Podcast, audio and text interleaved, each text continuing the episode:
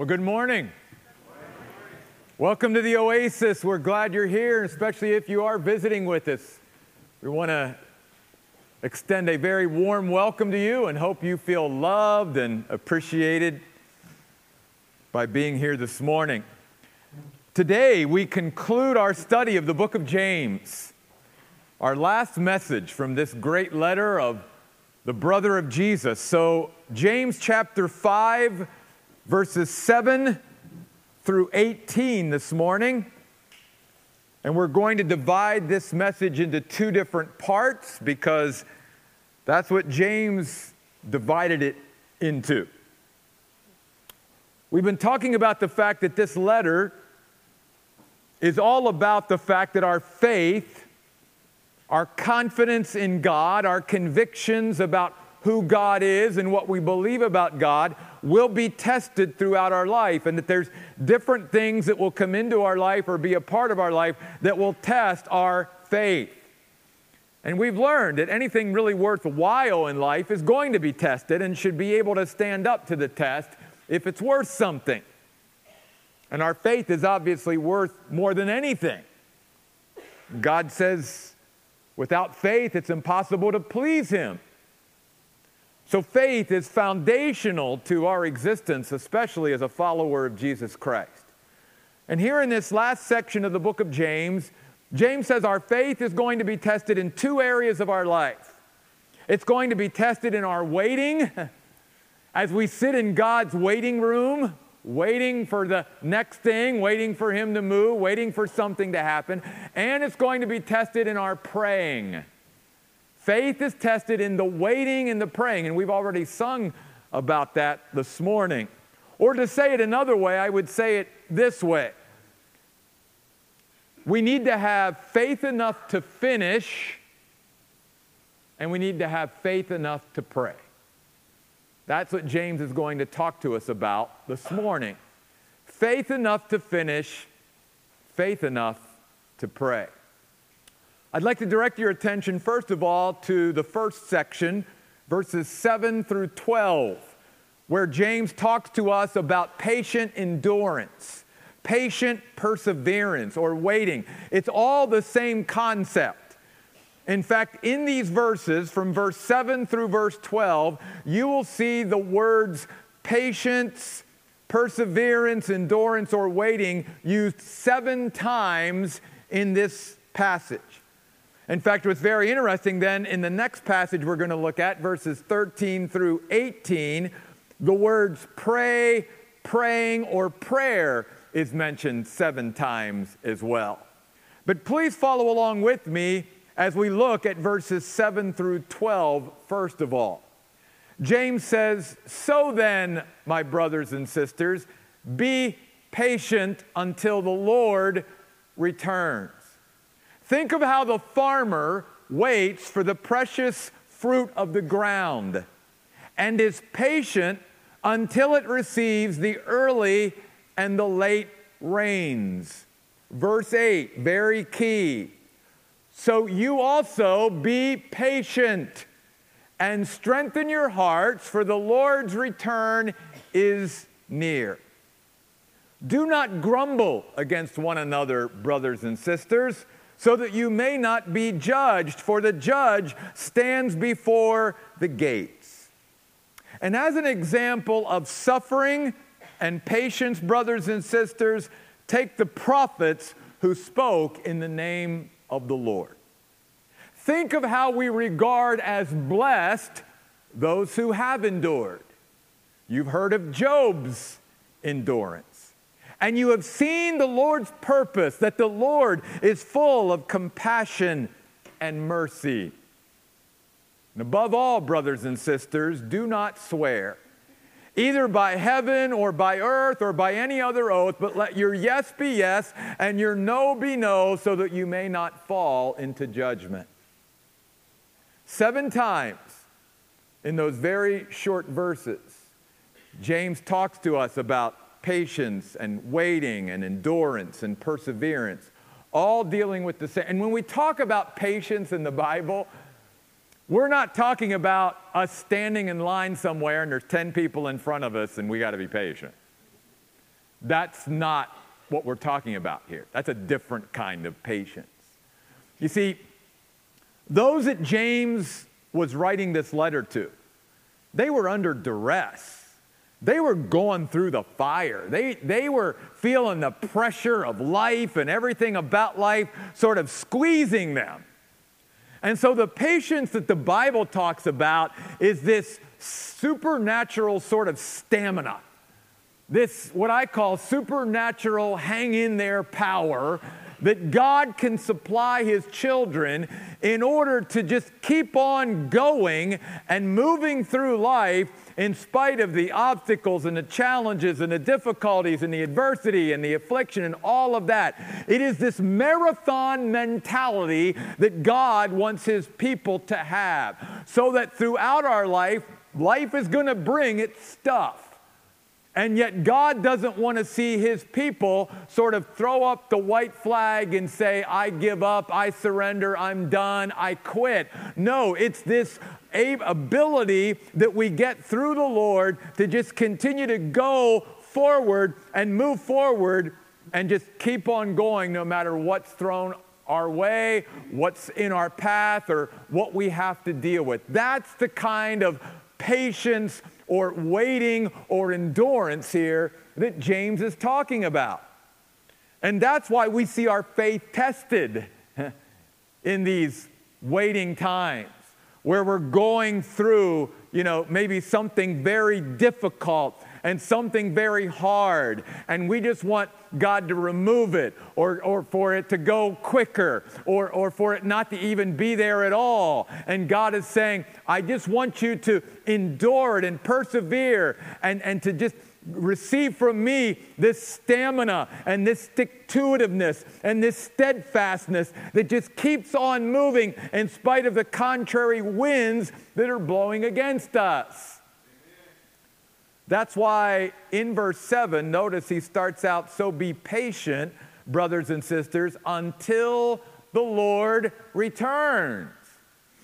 You see, he's saying, look, I want you to adopt this marathon mentality that, that life is not a sprint, that it's a marathon. And there's going to be different levels where we sort of hit a wall like a marathon runner does. But like anyone who runs, I got to have a goal. I got to have a finish line. I have, I have to have something that I'm fixing my focus and my attention to. That's the only way runners, whether you're talking about hurdlers or sprinters or even marathon, that's the only way you run effectively is by having something out in front of you to keep focused on, to keep your attention. And for the Christian, it is the return of the Lord. You see, that is to be the focal point of our life as we run this marathon.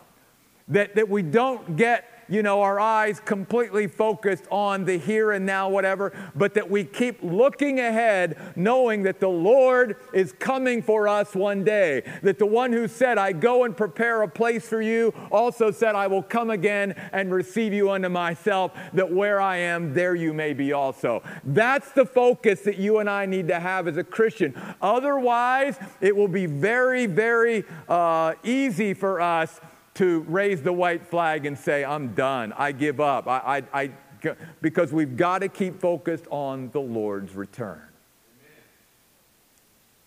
That's why he even says in verse 8, so you also be patient and strengthen your hearts. Literally, fix your heart is what the word means. It means to be determined, to be resolute, to make a resolution. And what is it that we are to be fixed on? That the Lord's return is near. It means that it is fast approaching, that it is closer now than when we first believed, as the Bible talks about. See, that's what the Bible tells us to do. Peter tells us to set our hope completely on the grace that will be brought to us when Jesus Christ appears. It, it's always about keeping our eyes not only on Jesus, but especially our attention on the fact of his return. And that one day things aren't going to always be like this. That for us as Christians, this is the only hell you and I will ever know. And that the Lord is coming and that glory awaits us for all of eternity. And once that change comes, it comes and it's, it's never going to be the same again after that. Let me share with you something that I did not realize until just a couple months ago as I was digging into this message and, and studying for this as well.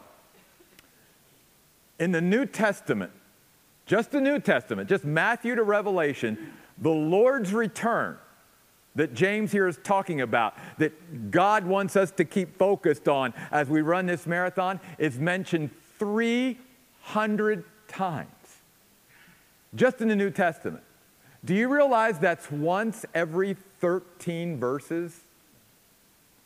Every 13 verses, it averages out that God is reminding us Lord's coming back. Jesus is coming. Jesus is coming. Lord's going to return. Every 13 verses in the New Testament sounds like God wants us to keep our minds focused on something, right? And that's part of how you and I even when our faith is tested in the waiting, how we can keep going and keep running this marathon is by fixing our heart and strengthening our heart, knowing that whatever we're going through is only temporary. The glory is eternal.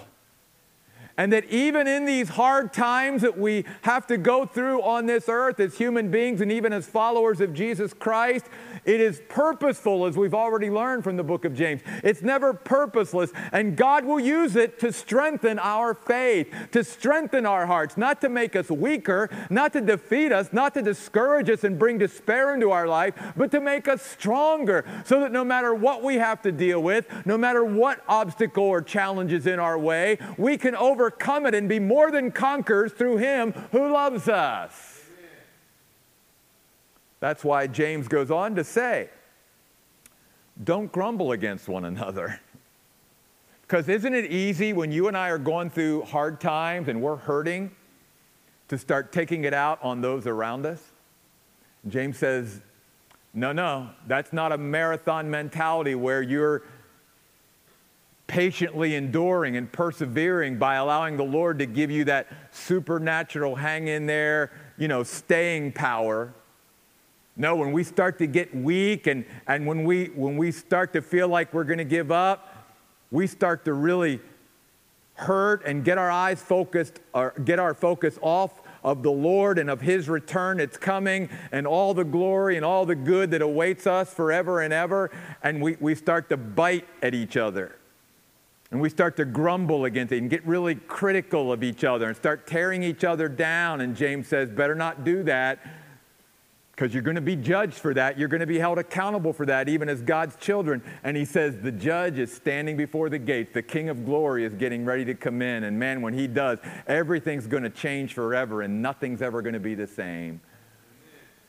And James is saying, You don't want to be one of God's children that, that is when the King of glory comes through those gates and everything changes, where he catches you just tearing your brothers and sisters and other people down and just grumbling and complaining and criticizing and all that. He wants to see you there strong in your faith and, and just persevering and enduring and just keep on keeping on through the strength that only God can give. Which is why he also uses the example then uh, of the prophets. He says, and as an example of suffering and patience, he says to us as Christians, Do we not remember the prophets of the Lord? And if you read your Old Testament, you and I can't help but think about, my goodness, the stuff that they had to deal with. Whether it was Isaiah or Jeremiah or Habakkuk or Amos or any of the Old Testament prophets, man, their life was not easy. And sometimes I think what James is saying is we get this false impression that, you know, I, I, became a follower of Jesus Christ and I'm even, I'm doing everything right and I'm doing what God wants me to do and shouldn't my life be easy? When did God ever tell us that? Not on this earth, it's not. And so he says, don't ever forget about the prophets. And then he goes on to say, Oh, and don't we regard as blessed those who have endured, verse 11? In other words, don't we look up to the people, the Christians, the people in the Bible who went through it and yet came out the other side and were able to persevere and, and endure? Did, aren't they our heroes? And when you think about the people in the Bible, would we even know of Joseph? Had he not went through all the stuff that he went through that we read about in Genesis? Would we even know about Daniel? Had Daniel not been a, an exile in Babylon and been thrown into the lion's den? I mean, all these great stories that we read about these Bible heroes and the people that we look up to throughout our Christian life, why do we look up to them? Why do we even know about them? It's not because their life was cushy and because their life was easy and they never had any suffering or they never had to persevere and endure. No, it's just the opposite. It's just the opposite. They had a lot of stuff to endure. And yet they are examples to us that hopefully will inspire and motivate and encourage us that if they can do it, we can do it too. Which is why then James says, You've heard of Job's endurance. And Stephen mentioned him this morning before we did our worship time. That that's what that song is all based on. Blessed be your name. It's Job. And, and James goes on to say, Do we not see the Lord's purpose even in all of Job's suffering? That the Lord is full of compassion and mercy? In other words, even Job declared, The second half of my life was even better than the first. That whatever God took away from me at, at that point, He doubly blessed me in the second half. And He says, Whatever relationships were taken from me during that horrific time, I realize that I'm going to spend eternity with them and we're just separated for a very short time. See, God did not allow that to happen to Job to somehow punish Job or, or to cause him to live a life that was miserable on this earth.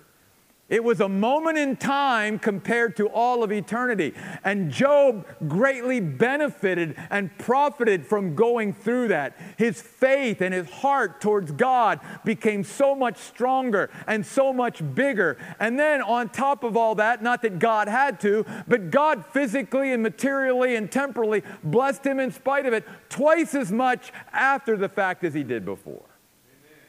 So, James is just saying, do we not trust God? That's where our faith is tested. You see, somehow thinking God isn't good and isn't good to us and is holding out on us in some way. And that's why then at the end of that, in verse 12, he says, So above all, brothers and sisters, don't swear, either by heaven or by earth or by any other oath. Let your yes be yes and your no be no, so that you may not fall into judgment. Again, What's James saying here, and why is this in the context of patient endurance? Because when you and I sometimes are in the midst of a, really difficult time, a really hard season, or the pressures of life begin to mount and sort of press against us, what's one of the first things we'll start doing? I'm going to start making promises and vows to God that many times we either don't even intend to keep or we end up not keeping. And James says, don't even go there. Don't talk it. Just do it. And I think James, to be honest with you, because he was so close to Peter, learned some things from Peter's mistake. Because didn't Peter make that mistake? Remember when Jesus tried to warn Peter, Peter, you, you, better strengthen your heart because there's hard times coming and, and, and you all are going to betray me and, and you're going to deny me before the cock crows. And remember Peter? Oh, he talked again. Oh, God, uh, I would never turn my back on you. I, I would never deny you. And, and made this big spiel about he was going to be so faithful, and all this stuff came out of his mouth, and none of it was true. And James is saying, wouldn't it be just better just to have done the right thing than to tell God all the stuff you were going to do and then you don't end up doing it? But that's what we do sometimes when the pressure's on.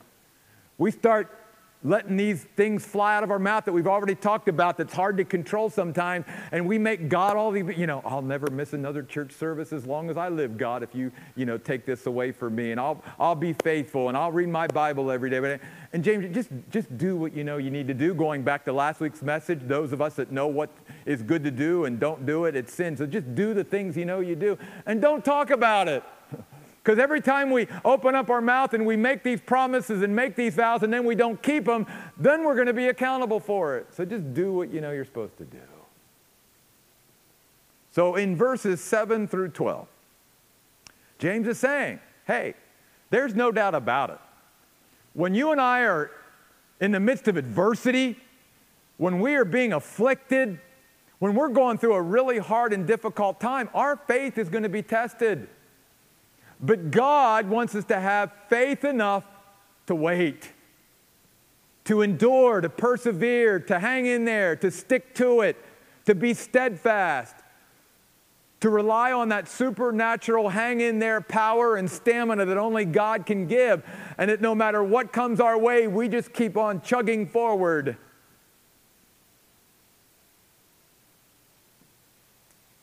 I believe the Christian marathon mentality could be described this way it is being obedient in the same direction over the long haul. An obedience in the same direction. See, for many, that's difficult because we can go so far, but then we get veered off, we get distracted, we, we go this way, we go that way, instead of sticking to it and seeing it through all the way to the end. Faith enough to finish. How many Christians do you know, and maybe this was even true of you at one time in your life, where you were really close to the Lord, but now not so much? How many could we say? How many Christians or those who profess to be Christians have dropped out of the Christian life. They don't come to church anymore. They don't read their Bible anymore. They don't pray. They don't witness. They don't fellowship with other Christians. All the used to. And James is saying, during life, life will get hard. And it's so easy for Christians who are not strong in their faith to get distracted and to veer off and to quit and, and to not see it through to the end. Which is why I love what Paul said. Because Paul said what hopefully all of us want to say one day, because he got to the end. And here's the words that he says when he got to the end of his life I am already being poured out as an offering, and the time for me to depart is at hand. But, he said, I finished the race, I kept the faith. Therefore, there is laid up for me a crown of righteousness. And the Lord, the righteous judge, will award it to me in that day. And not to me only, Paul says, but to all those who have set their affection on his appearing. Amen. Taking us back to where our focus should be the return of the Lord. See, Paul said, I crossed the finish line. I didn't give up. I didn't quit. I didn't drop out no matter how hard it was. And if you know Paul's life after coming to Christ, you know it wasn't easy. In fact, for many of you that are coming on Wednesday night as we're getting ready to finish up our study of the book of Acts, the second half of the book of Acts is all about the trials and tribulations that the Apostle Paul endured being a servant of the Lord. And yet he hung in there. He never said it was easy, but he was able, through the supernatural stamina and strength that only God can give us, to stay by it and to literally see that tape at the finish line and to cross that finish line on into eternity. God wants all of us to have that kind of a testimony where we can say, like Paul, I finished. I finished. And I kept the faith up until the time I crossed the finish line and went to see Jesus. So that's the first thing that James wants to talk to us about. But then in verses 13 through 18, James wants us to talk, talk to us about prayer. Because that's where our faith is tested too. In fact, prayer and perseverance actually go together. Jesus said in Luke 18 1, My children ought always to pray and not to lose heart, faint, or give up. So even Jesus ties the fact of our prayer life to our ability to be able to persevere. That's why I've said for years you show me a Christian who's praying, and I'll show you a Christian who's probably persevering. You show me a Christian who has no prayer life or a very weak prayer life, I'll show you a Christian who's really struggling to persevere. So listen to the words of James then, beginning in verse 13. Is anyone suffering? He should pray. Is anyone in good spirits? He should sing praises. Is anyone among you seriously ill? He should summon the elders of the church, and they should pray for him and anoint him with oil in the name of the Lord. And the prayer of faith will save the one who is sick.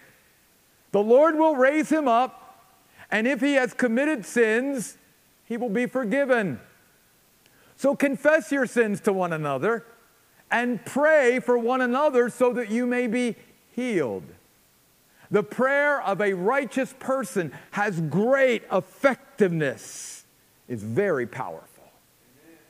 Elijah was a human being just like us, and he prayed that it would not rain. And there was no rain on the land for three years and six months. Then he prayed again, and the sky gave rain, and the land sprouted with a harvest. So let's look for a few moments at this passage on prayer. You see, because James is saying, our faith is not only tested in the waiting, our faith is tested in the praying or the lack of it. And God wants to build into us, his children, a faith enough to finish and a faith enough to pray. You see, James is basically saying in this passage any and everything you and I go through in life, we should be talking to God about it. Everything. Many times as Christians, we make the mistake of, of sort of compartmentalizing our prayer life into the only time I really go to God and try to grab a hold of Him and talk to Him about something is when something big or something is really going wrong in my life. But other than that, no, I don't talk to God. I don't stay in communication with Him. And we do that to our own peril as Christians. See, the Bible teaches us just the opposite. In Thessalonians, Paul tells us as Christians to pray without ceasing. In the book of Philippians, Paul says, In every situation, through prayer and petition with thanksgiving, let your requests be made known to the Lord. There is no teaching in the Bible that says only when something big or some big crisis comes into your life should you pray. No, our prayer life should be this daily, constant communication with God and communion with God where we are simply living hand in hand and locking arms in arms with God every day about everything at all times.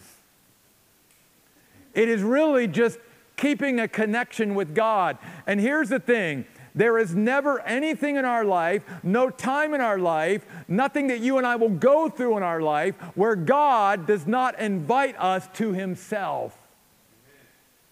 Let me repeat that because that's very important. There is never anything, nor any time, nor any situation where God is not inviting us as His children to Him. That's what prayer is. Prayer is basically doing life with God continually. It's not necessarily having to be on my knees and bowing my head and closing my eyes and all of that and in some way praying in that way. It can just be knowing that there's this God consciousness that I'm living with each and every moment of the day. And that at any time, no matter what I'm doing and what I'm engaged with, I, I, can be conscious of God's presence. I can be conscious that He's there with me, and He and I can be having a conversation. I can be listening to Him, or I can be talking to Him at all times. And, and other people don't even have to know it. So sometimes if you see Pastor Jeff and he looks like he's a little crazy or out there in left field or it might be just because me and God are having a conversation and you're just in on it. But that's the way God wants us all to live. That's why he says at the beginning of this passage, if you're suffering, pray. That, that shouldn't be like the last resort, like, well, I'm going to go to you know, all the doctors and then I'm gonna, I'm gonna do all this stuff and then I'm finally, when it, maybe I find out it's really bad, then I'll start praying about it. It's like, even if you think something, just start praying about it. Start, start giving it before your heart starts to, you know, get consumed by it. Just start talking to God about it and communing with Him about it. And then He says this if you're in good spirits, praise the Lord. That's why, can I tell you? I hope that we are building a group of people here at the Oasis that are in good spirits.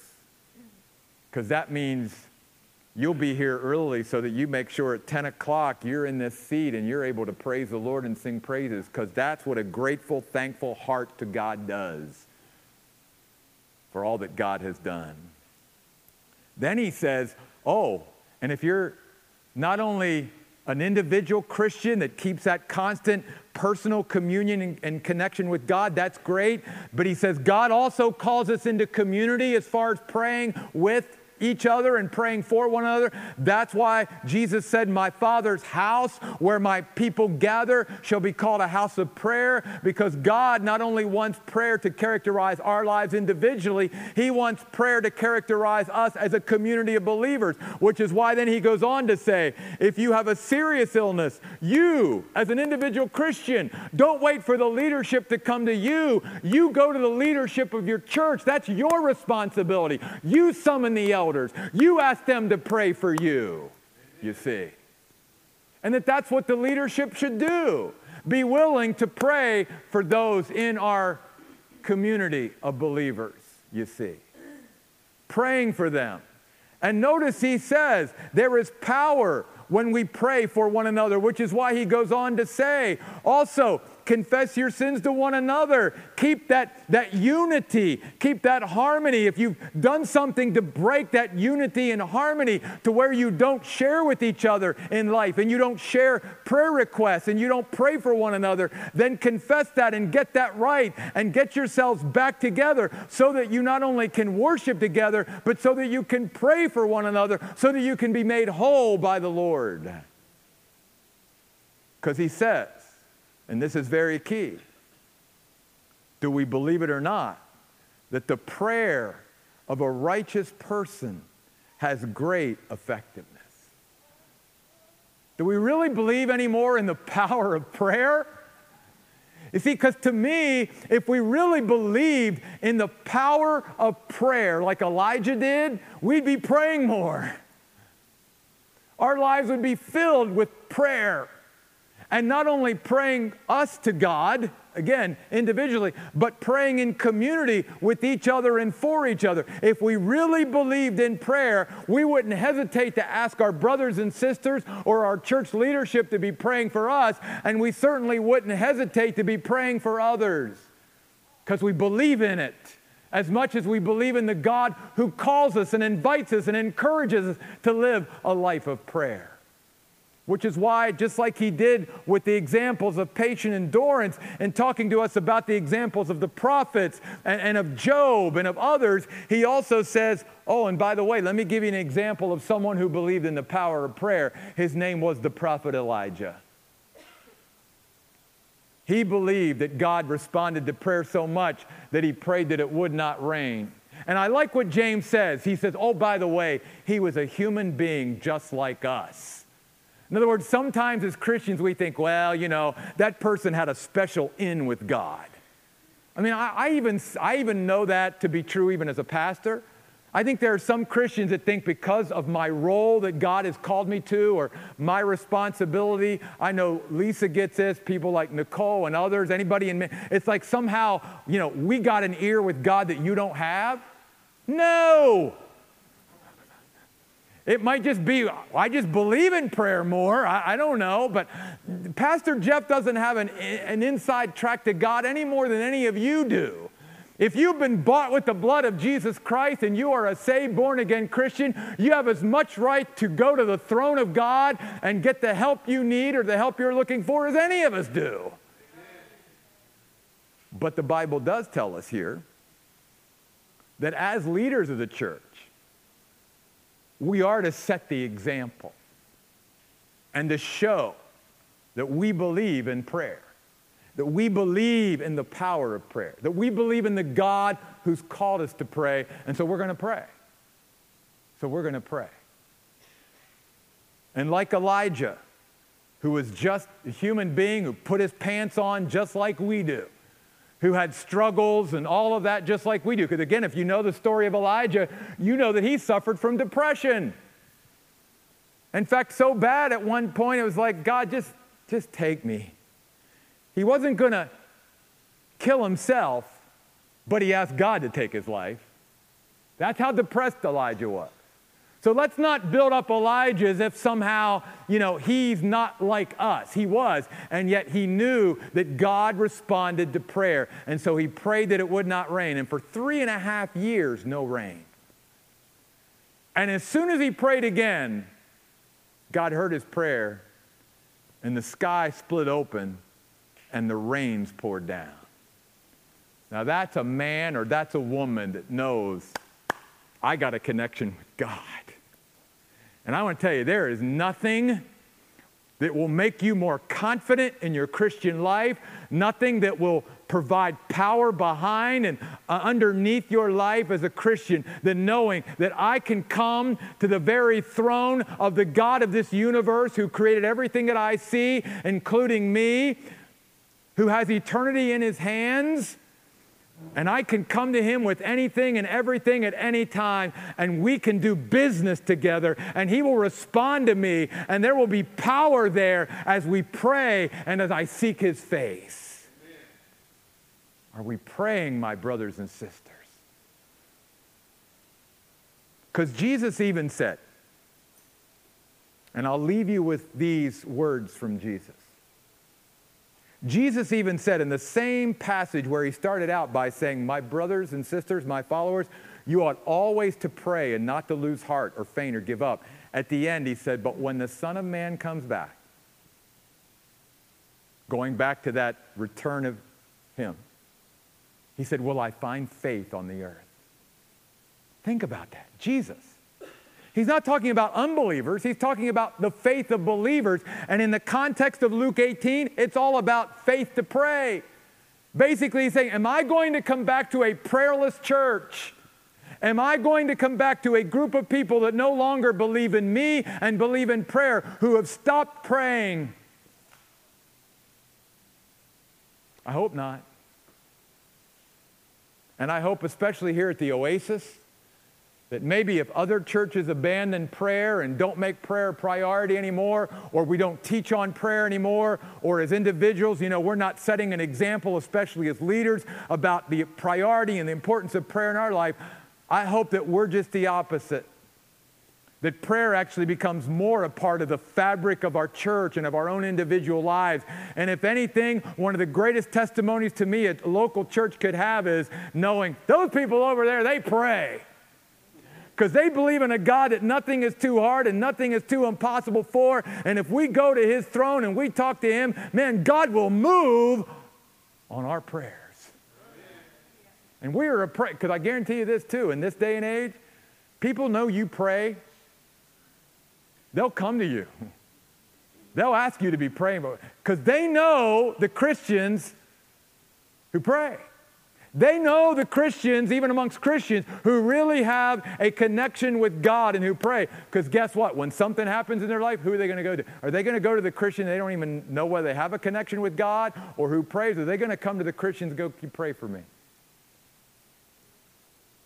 And I want to be that Christian that when another brother or sister or even an unbeliever has something that they want prayed for, that they would say, I'm going to go to Jeff and ask him to pray because I know he'll, he'll take this to the, to the Lord and he'll pray about it. Not that prayer's a magic formula, but we're talking to the God that everything changes because of him. That it's not what we're doing, it's who we're talking to. That's why Jesus says, You have not because you ask not. God wants us not only to have faith enough to finish, God wants us to have faith enough to pray. May we be like Elijah. So today, guess what I want to encourage and invite you to do today? I want to invite you and encourage you that if you're here today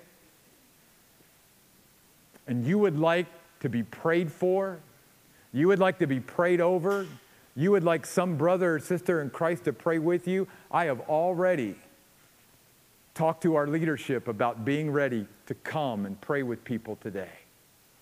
Our elders are here, our ministry leaders, our prayer team. People are here to pray with you. And to me, I'm like, how can we listen to a message like this? Have some kind of need or something in our heart and go, no, I'm not going to ask anybody to pray with me or pray for me about that, or I'm not going to come and pray to the Lord about that myself. I'm like, really? We're still not going to respond when God says, pray. Because again, our prayers are also tied to our perseverance. We do not persevere. We do not wait. We do not endure, sometimes because we do not pray. Staying in connection and communion with God through prayer is one of the best ways you and I can finish well. So, would you stand with me? And we're going to close in prayer, and then I'm going to invite any and all of you who would like to be prayed for, prayed over, prayed with today to just come up here. I know we don't have a lot of room right here at this, but we have this section over here, we have this section over here. I'm just going to invite you to come and to even just acknowledge that I believe in the God of prayer and I believe in prayer. I believe it works. I believe that the prayer of the righteous has great power and great effectiveness. And God, I am calling on you today to intercede, to intervene, to show up, maybe in my own life, maybe in somebody else's life. And just as James tells us, you don't have to pray alone. James tells us right here, he, he encourages us. He says, Pray for one another. I've called you, God says, into community so you don't have to be out there praying by yourself, but so you can have a few other brothers and sisters in Christ around you to pray with you, to pray for you, to pray over you as well. God calls us to be that. God calls us to do that. Let's do that this morning, shall we? Our Lord. May we demonstrate today as your people our faith in you. That we believe in you, God. That we believe in the power of prayer.